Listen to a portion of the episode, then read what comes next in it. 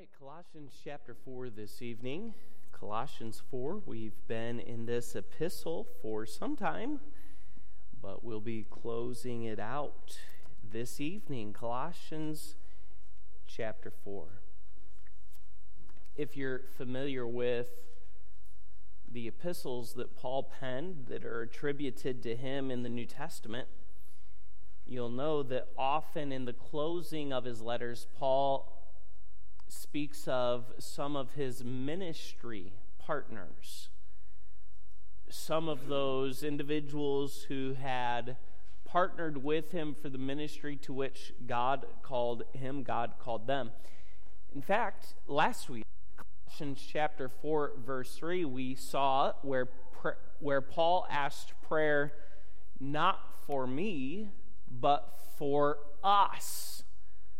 Paul asked the church at Colossae to be praying for him and those who had partnered with him in ministry that they would be effective in their ministry even as he was imprisoned.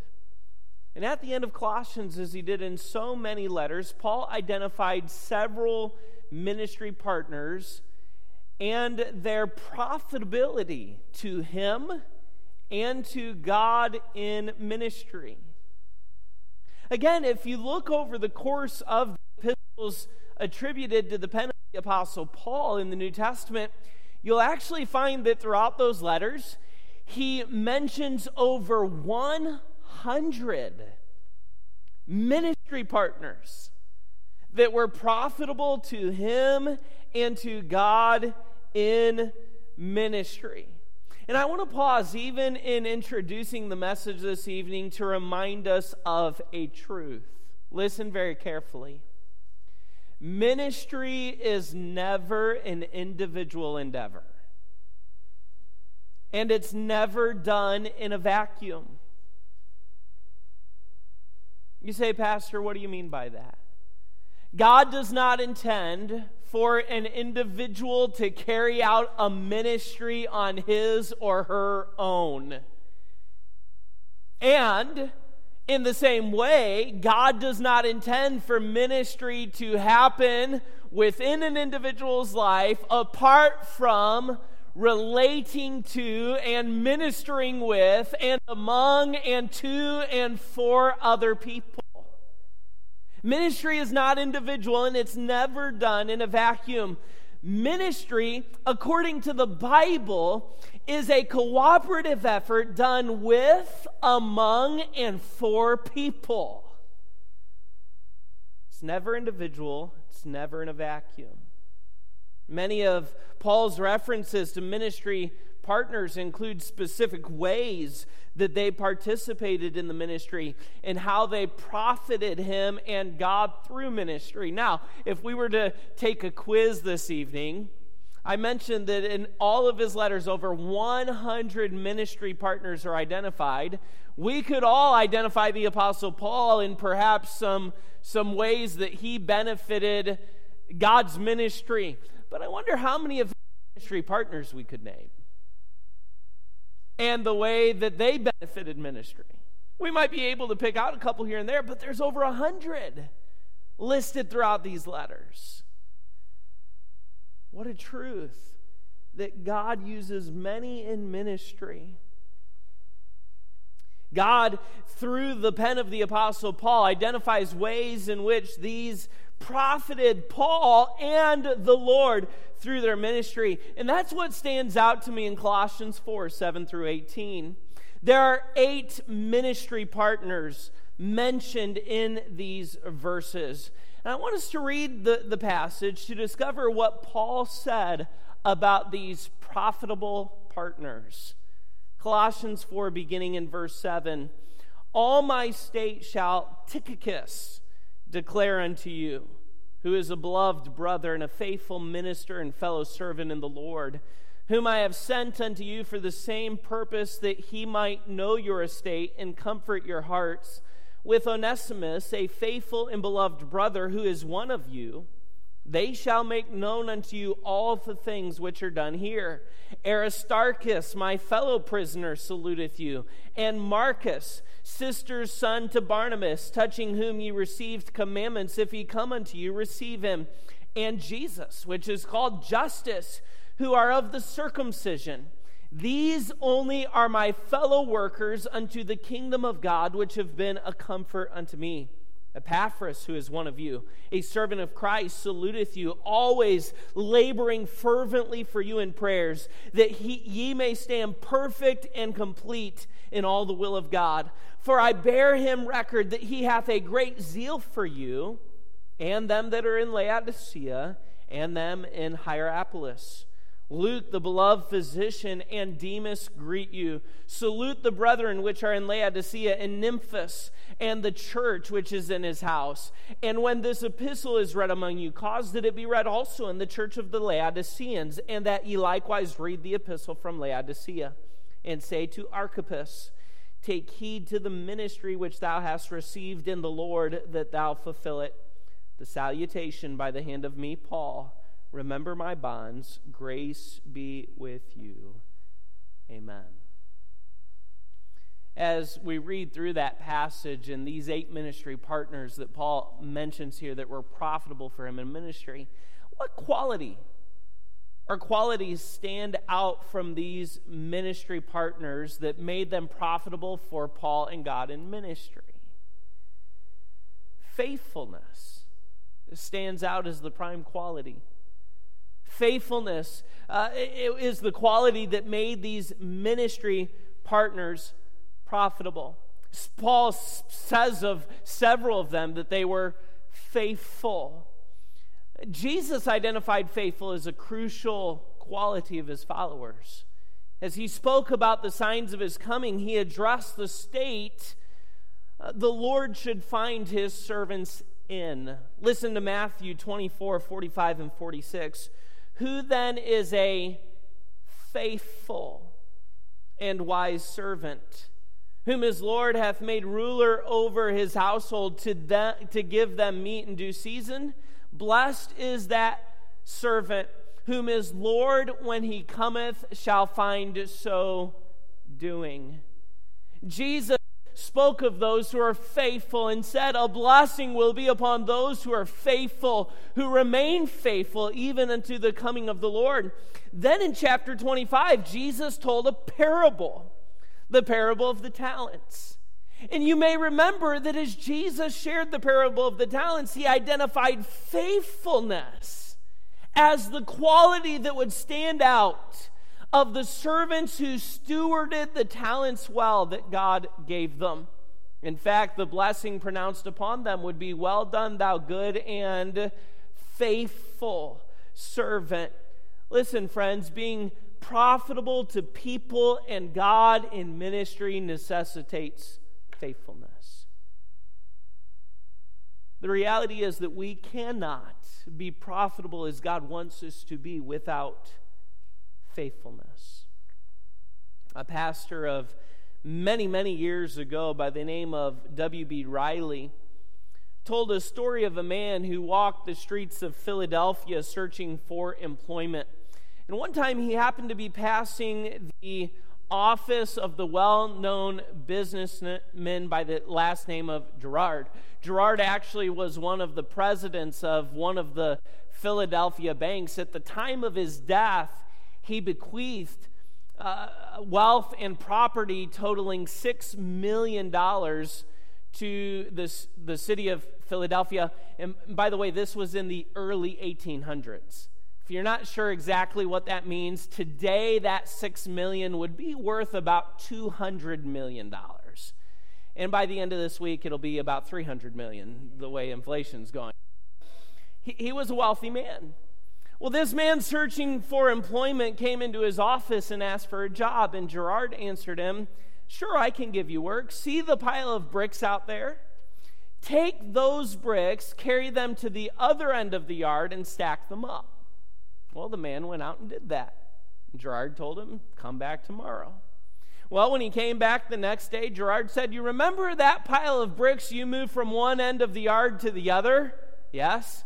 Go and move them back to where you brought them from. This went on for an entire week with Girard having this man move the bricks from one end of the yard to the other and back to the other side. And the man did it every day without complaint. And so by the following week, Girard gave him a new and bigger responsibility to go downtown and bid on a large quantity of sugar. Well, not recognizing him as being from Girard's business, people at the auction were surprised by him bidding on this sugar for Girard, and, his bid won. And when it was accepted, the auctioneer asked who would pay the bill. And the man replied, Well, Mr. Girard, I am his agent. From that faithfulness of that week of simply moving the bricks from one end of the yard to the other, Girard hired this man as one of his personal agents. You know, it's amazing what faithfulness in menial tasks will accomplish.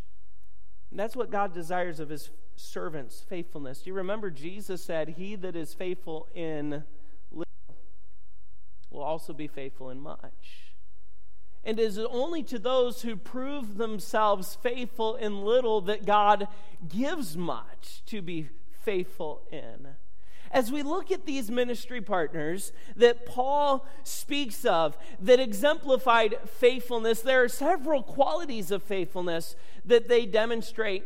As we end this letter penned by the Apostle Paul to the Colossian believers, I want us to mark nine qualities of faithfulness. Yes, I said nine, but we won't be here all night, I promise. Nine qualities of faithfulness that made these partners profitable to God and Paul in ministry. The first three of the nine are demonstrated by Tychicus and Onesimus in verses 7 through 9. I want you to see number one, they demonstrated faithfulness to carry the word. Paul, at the time of the penning of Colossians was in prison in Rome. And Tychicus and Onesimus were there with him. But Paul, in closing the letter, uh, showed that Tychicus and Onesimus would be making the journey from Rome to Colossae to deliver this letter and also to give more details uh, of Paul's report, how he was doing to the believers. They would literally, in carrying Paul's letter, be carrying the word of God from Paul to the Colossian believers. You may remember back in Colossians 3:16, Paul exhorted the believers at Colossae, and we are exhorted to let the word of Christ dwell in you richly. And we're to do this for the purpose of exhorting and encouraging each other. Paul says that we as believers in Christ should demonstrate faithfulness in carrying the word. No, not a physical copy of the Bible everywhere we go. Paul exhorts, let the word of Christ dwell in your heart. Friends, everywhere we go, we should be carrying the Word of God in our hearts and minds, ready to share it with one another and others outside of Christ. Let me ask you a simple question when was the last time you used the word in conversation with another believer? Let the word of Christ dwell in you richly. Why? So you can encourage and exhort one another in the word. When's the last time you had a conversation with another believer and the word was part of that conversation? Let me ask you this when was the last time that you had a conversation with someone outside Christ, and in that conversation, you conversed about the Word? You see, partners that are profitable in ministry are faithful to carry the Word. We should be. Number two, they demonstrated faithfulness to serve the Lord. Do you notice how Paul spoke and described these two. He, he spoke of them and called them faithful. That word means trustworthy. They were worthy of trust and responsibility because they loved and were loyal to Jesus. Paul said that they were ministers. The word literally means to serve or be a servant. It's the word from which we get our word deacon from, but it's not always used at, of the office of a deacon. You see, the reality is the deacons should not be the only servants in the church. We should all, in love, serve one another. Paul said they were fellow servants. The word means co slaves. It means to be a servant or minister of the same master. Tychicus and Onesimus served the same master that Paul did. How did Paul often describe himself? As a servant, a doulos, a slave of the Lord Jesus Christ. He's Tychicus and Onesimus, they've made themselves slaves of the same master I have. They partnered together to serve the same master. What a reminder to us that in whatsoever we do, we should serve the Lord. Serve the Lord. You think about different areas of service, even within a church ministry. Some of you might serve in the nursery from time to time, and you see that as service to parents of young children who need a place for their young children so they can worship and hear from God undistracted. And certainly you're serving those parents and those children, but it's also service to God. You serve in a children's ministry or in a teen ministry. You're serving the children, the teenagers, their parents by coming alongside them to reinforce what they should be teaching their children at home. But that service is service to God. Service to the pastor through support, encouragement, assisting is service to him and his family, but it's also service to God. Service to the church through any capacity is service to the church, but it is service to God. You see, we serve in a variety of ways and we serve a variety of people, but we ultimately serve God. We serve the same master. And so, let's partner together to serve the Lord faithfully. Notice the third quality of ministry. They demonstrated faithfulness to comfort the saints. Look at what Paul said of Tychicus again there in verse number 8. He said, As Tychicus came, he would comfort your hearts.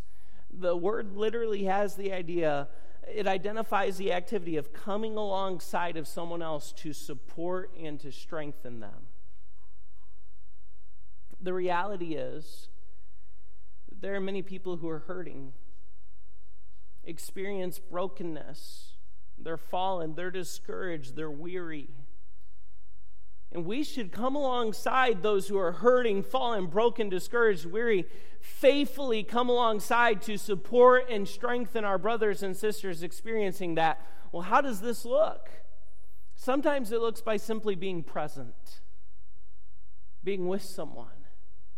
So, sometimes it looks like just listening Sometimes it looks like praying for and with them, communicating, giving, sharing encouragement, directing them to others where they can get the help they need. Sometimes that's all it is coming alongside to encourage, to support, to strengthen them. And that's what we should do faithfully with one another. Notice, fourthly, they demonstrated faithfulness to stay the course. Look at verse number 10. Aristarchus, my fellow prisoner, saluteth you. If you know anything about Aristarchus from the Word of God, maybe you've heard his name.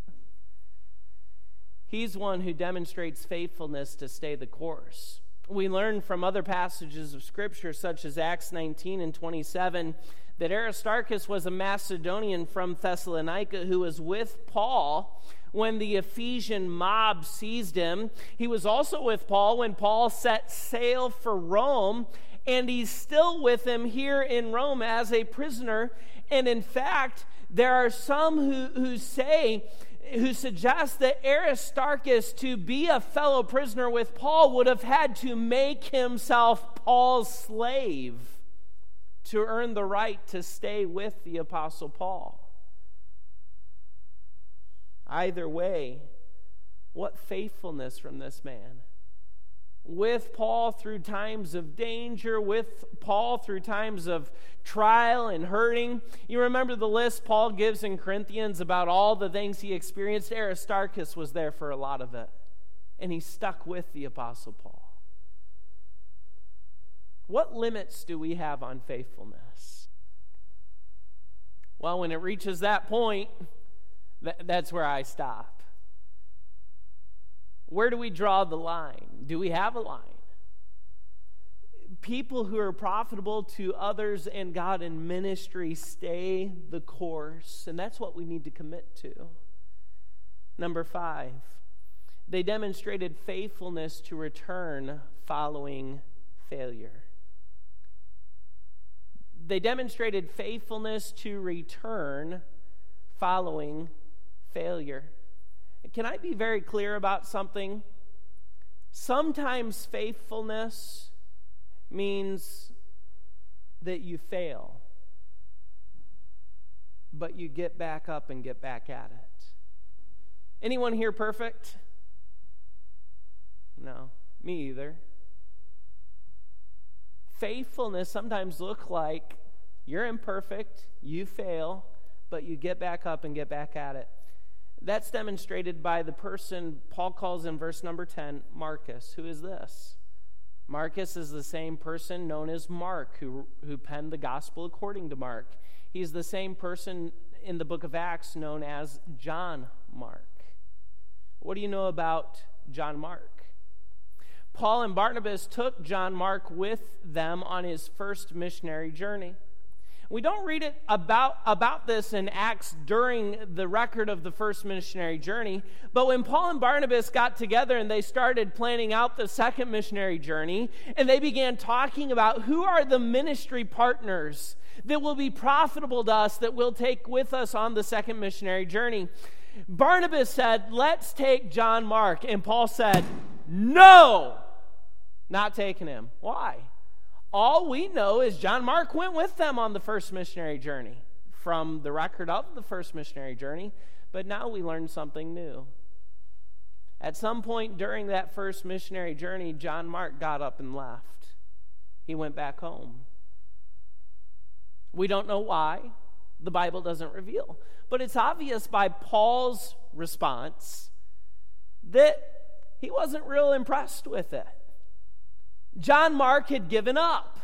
He had forsaken them. He had walked away. He had left.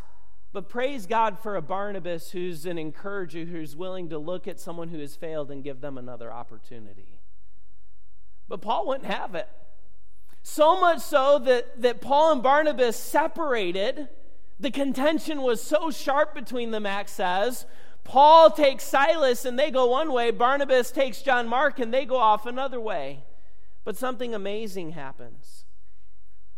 Here in Colossians, Paul says to the Colossian believers, Marcus might come to you, and if he does, receive him and listen to him. Later on in 2 Timothy, the last letter, chronologically speaking, that Paul penned shortly before he was martyred, Paul wrote to his son in the faith, Timothy, and said, When you come to me, bring John Mark. Why? For he is profitable for me in ministry. Don't miss this. John Mark's is a beautiful comeback story. Someone who walked away, who forsook, and Paul said, I'm through with you. Paul said, I'm not taking you anywhere. I can't trust you. You're not going to be faithful. And hey, by the way, when you fail and you're ready to get back up and go back on for the Lord, there might be some good Christians, because I would call Paul a good Christian, who would say, No, I'm not giving you another opportunity. There'll be others like Barnabas who will say, You know what? You've fallen and you walked away, but I'm going to give you another shot. Don't be discouraged by those who say, I'm not giving you another opportunity. You continue on for the Lord. Come back, get back up, go back on. And later, Paul says, You know what? He gave up on me, and I wasn't willing to give him a second chance, but he proved me wrong, and now he's profitable for me in the ministry. Realistically, everyone fails publicly and or privately. By that I mean we all sin against God and others in word and or deed. Sometimes other believers count us out, but thank God for Bible examples like John Mark who demonstrated faithfulness by returning following a failure. He didn't get down and stay down. His is a beautiful reminder that you can be forgiven, you can be restored, and you can be profitable to others and God in ministry following a failure. And praise God for Barnabas. He didn't count John Mark out because he failed. He displayed the, the behavior Paul wrote about in Galatians 6. When Paul wrote, Brethren, if a man be overtaken in a fault, ye which are spiritual, restore such an one in the spirit of meekness. That was Barnabas for John Mark. And that's the way we should be. Be faithful like John Mark. Be faithful like Barnabas, who will receive and restore those who return following a failure. Number six, they demonstrated faithfulness to serve without recognition. In verse 11, Paul introduces us to a man he calls Jesus. And, and don't don't read into that. This wasn't some, well, he was like Jesus. No, Jesus was actually a fairly common name, okay? His name was Jesus, also known as Justus, so we could call him Jesus Justus. That's fine. And Paul simply says of him, he was of the circumcision. That means he was a Jew, converted to Christ, and he was a fellow worker for the kingdom of God. You say, Pastor, what else cool do we know about Jesus Justus? Nothing. Nothing whatsoever. So, what does he teach us about faithfulness? Faithfulness to serve without recognition. You know, oftentimes, those who profit others and God in ministry the most are those who are willing to do so without the expectation of recognition. God help us to be a people who serve Him faithfully, whether or not we get recognized. Paul wrote this in Ephesians 6, 6, and 7 not with eye service as men pleasers. We're not doing this to be seen of men, we're not doing it to be recognized by men, but as the servants of Christ, doing the will of God from the heart with goodwill, doing services to the Lord and not unto men. Faithfulness to serve without the expectation of recognition. Number seven. I know I'm moving fast, but I told you we wouldn't be here all night, okay? Faithful to keep my promises. Number seven, they demonstrated faithfulness to pray with fervency and zeal. Verses 12 and 13. We've already met Epaphras in Colossians, haven't we? Back in chapter 1, Epaphras was the one who showed up in Rome to tell Paul about the Colossian church. Paul didn't plant the church of Col- at Colossae, Epaphras did. Epaphras was their pastor. He left for a time to go visit the Apostle Paul. And now, as Paul writes back, he writes back of Epaphras that he's one of you. You know who I'm talking about. He has been there. He planted the church. He has served you. He's taught you. He's preached the word to you. But what did Paul say Epaphras was faithful to do? Pray for you. Paul says he labors fervently. It's an emphatic word identifying an exertion of energy, such as engaging in a fight. Paul says he has a zeal for you. He prays well for you because he cares well for you. Effective prayer, friends, is fervent prayer. We need to be faithful to pray with fervency and zeal. Number eight, profitable partners are those who demonstrate faithfulness to devote to eternity. Verse number 14, first part of the verse Luke, the beloved physician. Was Luke full time vocational ministry? You say, Pastor, what do you mean by that? That's the term we give to someone like me. I'm a pastor. I, I serve the Lord in full time ministry. It's what I'm paid to do, it's my employment. Was that Luke? No. Luke was a physician, Luke was a doctor. He, he was a Gentile. The only Gentile, by the way, to pen any portion of God's Word. All the other penmen of the Word of God, Old and New Testament, Jew. Luke was a Gentile. In Greek culture, doctor was a pretty primo place. Medicine was big in, in the Greek civilization and culture, and to be a physician, to be a notable doctor, uh, was noteworthy. And that was Luke.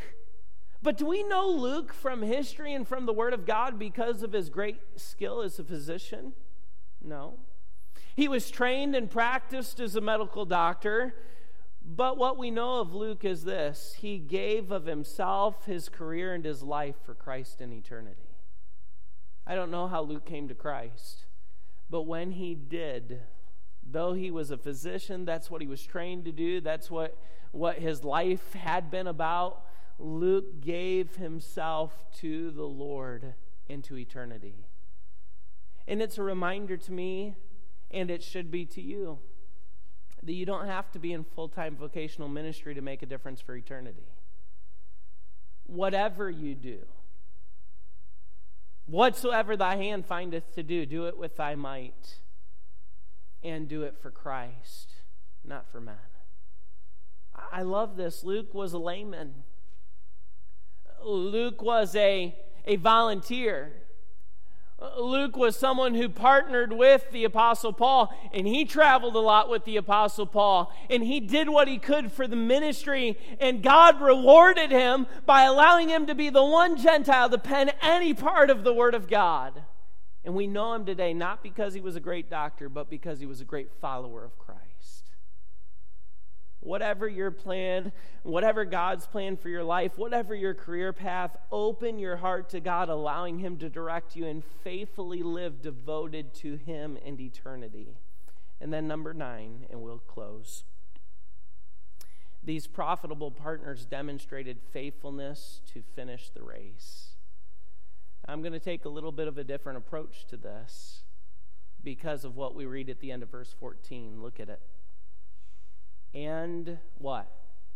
Demas greet you. Paul says nothing here beyond his name, Demas. The book of Philemon, which is one chapter that Paul wrote at approximately the same time as Colossians. In fact, we believe that Tychicus and Onesimus, when they delivered the letter to the Colossians, at the same time they delivered the letter to Philemon. Why? Philemon was a member of the Colossian church. In fact, it's very likely and possible that the church met in Philemon's house. Onesimus, that Paul uh, speaks of here in Colossians chapter 4, verse number 9, is who the entire book of Philemon is about because Onesimus was a slave to Philemon and had run away. And Paul writes this letter to Philemon, encouraging Philemon to receive Onesimus back. He's coming back to get right with you, but don't receive him as a slave, receive him as a brother in Christ. Paul mentions Demas there as well and speaks of Demas as a fellow laborer. But then we read this in 2 Timothy chapter 4, which records one of the saddest messages from first century Christianity. 2 Timothy 4, verse 10. Paul writes, For Demas hath what? Forsaken me, having loved the present world, and is departed unto Thessalonica.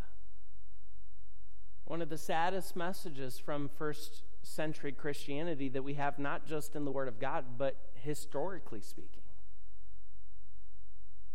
Demas, who at the time of the writing of Colossians was with Paul in Rome. Demas, who had labored with the Apostle Paul. Demas, who had yielded himself to God to be used by God, to be used by God in ministry. Now, Paul says he's forsaken me. The word literally means abandoned me. He's walked away from me. He's walked away from the ministry because of what?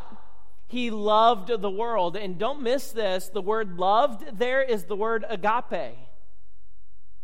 The same word that the Bible uses in such exalted terms to speak of the love of God. He loved the world, speaking not of people, but of the philosophy, the system of the world. He loved the world's philosophy, its practice, and its pleasure. Demas had yielded himself to the Lord, to the work of God. Like John Mark, to a certain extent, had fallen. But at the time, years later, when Paul is getting ready to give his life for Jesus Christ, Demas, by that point, had abandoned the Apostle Paul, had abandoned the work of God, had gone back to the world, and there is no record of him ever coming back. Now, I want to be quick to point something out to you. Paul nowhere says that Demas was unsaved. In fact, Paul doesn't assume that. Like sometimes we would of people. Well, that just means he was never really saved. Paul doesn't say that, and he doesn't assume it. In fact, the opposite is true. Paul assumes Demas knew Christ, but he decided to give his life to the world rather than God. What we see in Demas is the demonstration of a person who truly believed but walked away from the ministry of serving God. I want you to think for a few moments about Demas with me. Who or what did Demas hurt? Well, he hurt the Apostle Paul. I, I mean, these, these are the last words we have record of Paul penning. And he's thinking about Demas who abandoned him. He hurt the work of God. Do you think that Demas had some people around him who knew him, who knew his testimony, who saw how he had yielded his life to the Lord, was willing to go to Rome with the Apostle Paul, show up back in Thessalonica clearly with a love for the world? Do you think that that hurt the work of God? But more than anything else, I'll tell you what Demas hurt. He hurt himself.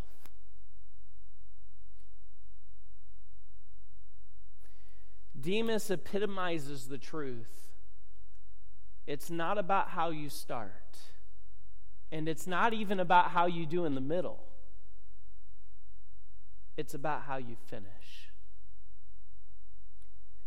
Think about what Paul said in 2 Timothy 4, verse 7. Paul wrote to Timothy in 2 Timothy 4, verse 7 of himself I have fought a good fight. I have finished my course. I have kept the faith. And just three verses later, he writes, Demas hath forsaken me, having loved this present world. There's no record biblically, historically, or traditionally that Demas ever repented or was, and was restored. So we could say of Demas, Demas did not fight a good fight. He did not finish his course. He did not keep the faith. You say, Pastor, you said um, faithfulness to finish the race. In a negative way, Demas is an example to us of the positive quality of faithfulness to finish the race. He did not do it, but you and I can. You, you may get off to a rocky start. You, you may have a failure somewhere along the way. John Mark did. But ultimately, it's not about how you start, and it's not even about how you do in the middle. Ultimately, your life story and testimony will be about how you finish. John Mark failed somewhere along the way, but that wasn't the last we heard of him. His is a beautiful comeback story. Paul got off to a rocky start. But that's not what we remember about the Apostle Paul. It's not about how you start, it's not about how you do in the middle, it's about how you finish. Can I encourage you, no matter where you're at in your journey of following Jesus Christ, be faithful to finish. Maybe you got off to a rough start maybe along the way there was a failure. Maybe you walked away for a time. Maybe you've given it a thought. Maybe there's been some failure that you've struggled to get over. Maybe some other Christians have even counted you out. John Mark came back and finished well. Demas, we, we don't think of him as a fellow worker. We don't think of him as a fellow laborer with the Apostle Paul. What do we think of when we think of Demas? He's forsaken me because he loved the world. It's not about how you start, it's not about how you do in the middle. Your lasting testimony will be about how you finish. So fight a good fight. Finish the course. Keep the faith. Through these examples, we've been challenged about faithfulness in nine different qualities. Friends, can I simply say in closing faithfulness to God is what makes you profitable to Him and others in ministry. And we can all be faithful in these ways. We can all be profitable to God and others in ministry. Will you commit to faithfulness? That's the decision for each and every one of us tonight commit to faithfulness. Heavenly Father, thank you so much for these examples of faithfulness.